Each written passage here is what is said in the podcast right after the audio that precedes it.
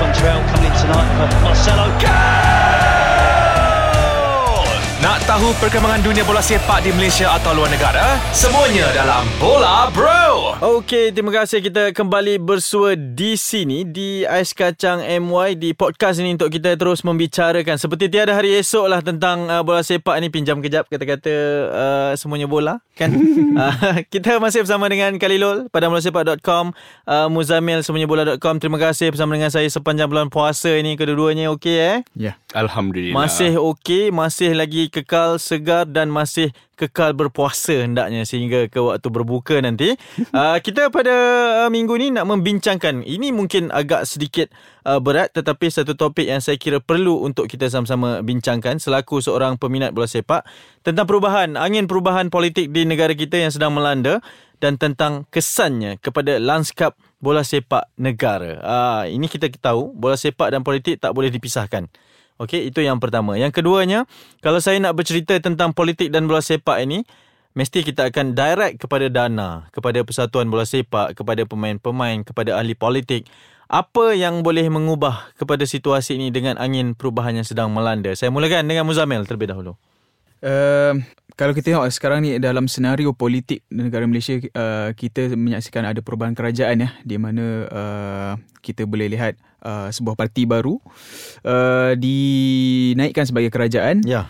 Dan uh, apa yang kita lihat sekarang adalah ia adalah kuasa daripada pengundi-pengundi muda kan. Mm-hmm. Ya, jadi uh, saya berpendapat bila di arena politik pun ada perubahan tersebut adalah satu benda yang semula jadi sebenarnya untuk kita ikut perubahan tersebut di arena sukan, di arena bola sepak dan sebagainya. Uh, saya berpendapat dengan adanya perubahan um, kerajaan ini, kita juga akan berubah dari segi sikap, kita akan juga berubah dari segi mentaliti kita. Kita harus bekerja lebih keras lagi, kita harus sama-sama membangunkan Malaysia. Dalam konteks bola sepak ni kita harus bekerja dengan lebih keras lagi uh, mengikut etika kerja yang jujur, yang Transparent. transparent. Ya. Yeah. Uh, tetapi, okey, sekarang ni banyak kerajaan negeri juga telah berubah uh, pimpinannya. Selangor masih kekal. Uh, kalau boleh kita katakan Melaka, Johor berubah. Uh, Pulau Pinang juga masih kekal. Dan dan kerap lah macam saya cakapkan, dana dari kerajaan negeri. Politik itu perlu atau tidak di dalam bola sepak, Kal? Uh, yang tu better ask Muzamil lah. Ah, Muzamil. Sebab dia research dia lagi kerap. dalam uh, konteks bola sepak Malaysia ni uh, sebenarnya unfortunately lah kita memerlukan uh, sokongan daripada uh, orang-orang politik ni untuk mendapatkan dana untuk memastikan kelangsungan dalam industri bola sepak negara ni sebab mm-hmm. kita bila anda uh, orang kata berharap kepada golongan politik ni yang mempunyai duit yang mempunyai pengaruh untuk membawa duit tersebut uh, untuk memberi nyawa kepada industri bola sepak kita selama bertahun-tahun berdekad-dekad adalah satu perkara yang mustahil sebenarnya untuk kita strip off uh, politik secara serta-merta Betul. dalam masa singkat. Uh, jadi saya berpendapat dengan perpindahan kuasa uh, kepada beberapa negeri yang Hanif sebutkan tadi, Ya. saya melihat pentingnya untuk uh, part, apa orang kata kerajaan baru ni mencari seorang individu yang betul-betul passionate tentang bola sepak, yang Hmm. betul-betul uh, gairah tentang bola sepak untuk uh, memimpin bola sepak bukannya uh, melantik seorang pemimpin uh, persatuan bola sepak negara ini ber- hanya berdasarkan kerana pengaruhnya kerana Ya. uh, kerana Kena ada integriti. Ya, kena ada integriti, kena ada. Apa yang penting sekarang adalah pemimpin baru yang memimpin negeri-negeri baru yang baru ditawan oleh kerajaan baru ni adalah uh, individu yang betul. Ya, uh, anda bercerita mengenai pengaruh semua itu itu mungkin kerana kita dah uh, terlampau dibiasakan kan Ya. dengan uh, budaya sebegini. Tapi uh, nak cakap pasal budaya kan, Ya. saya rasa uh, yang pilihan raya yang dah, dah lalu kan, dia saya rasa saya harap dia menaikkan semangat penyokong bola sepak Malaysia sebab ia menunjukkan setiap mengundi counts, every Ya. every vote counts. Ya. So tak salahnya masa depan uh, penyokong bola sepak Malaysia boleh gabung dan buat satu uh, persatuan Mhm. mm-hmm. untuk bangkit balik uh, ambil balik semula bola sepak Malaysia. Mhm. Okay. It's not possible. Mhm. Ini antara perbincangan yang kita langsung tak tak ada gelak kan? Hmm. Okey, kita rehat sekejap. Kerana selepas ni uh, ada banyak lagi yang mungkin saya akan uh, bawakan. Saya akan tanyakan bersama dengan kalian berkenaan dengan lanskap bola sepak Malaysia berkenaan dengan angin perubahan politik yang sedang melanda. Jangan ke mana-mana. Okey, kembali di Bola Bro untuk episod kali ini kita membicarakan tentang perubahan uh, lanskap politik negara, perubahan angin politik negara kepada impak uh, lanskap bola sepak Malaysia. Masih bersama Khalilul dan juga Muzamil. Kal, kalau anda ada pandangan mm-hmm. berkenaan dengan situasi politik ini, uh, apa sebenarnya yang paling memberi kesan lah kepada uh, lanskap bola sepak yang anda turut sama-sama sertai? Again, dia akan membukakan mata pada penyokong bola sepak Malaysia that mm-hmm. Uh, whatever kita boleh buat positif dengan progresif kan, boleh ubah landscape bola sepak Malaysia. Hmm. Macam saya kata tadi sebelum kita pergi kat break. Every vote yang tu memang counts. Hmm. So tak salahnya bola penyokong bola sepak Malaysia gabung sekali, I mean dia apa buat satu refleksi kata eh kita boleh buat satu persatuan. Ya. Macam dekat UK dengan apa Football Supporters Trust. Okay. Uh, so macam bila ada satu uh, persatuan penyokong bola sepak Malaysia, uh, tak salah dia macam mungkin dia setaraf macam uh, PFAM. Ya. Yeah. You know, lepas tu boleh ambil case by case punya benda kepada MFL. Hmm, saya minat uh, angle ni, angle kepada penyokong lah. Dan hmm. ini juga kerap anda uh, suarakan.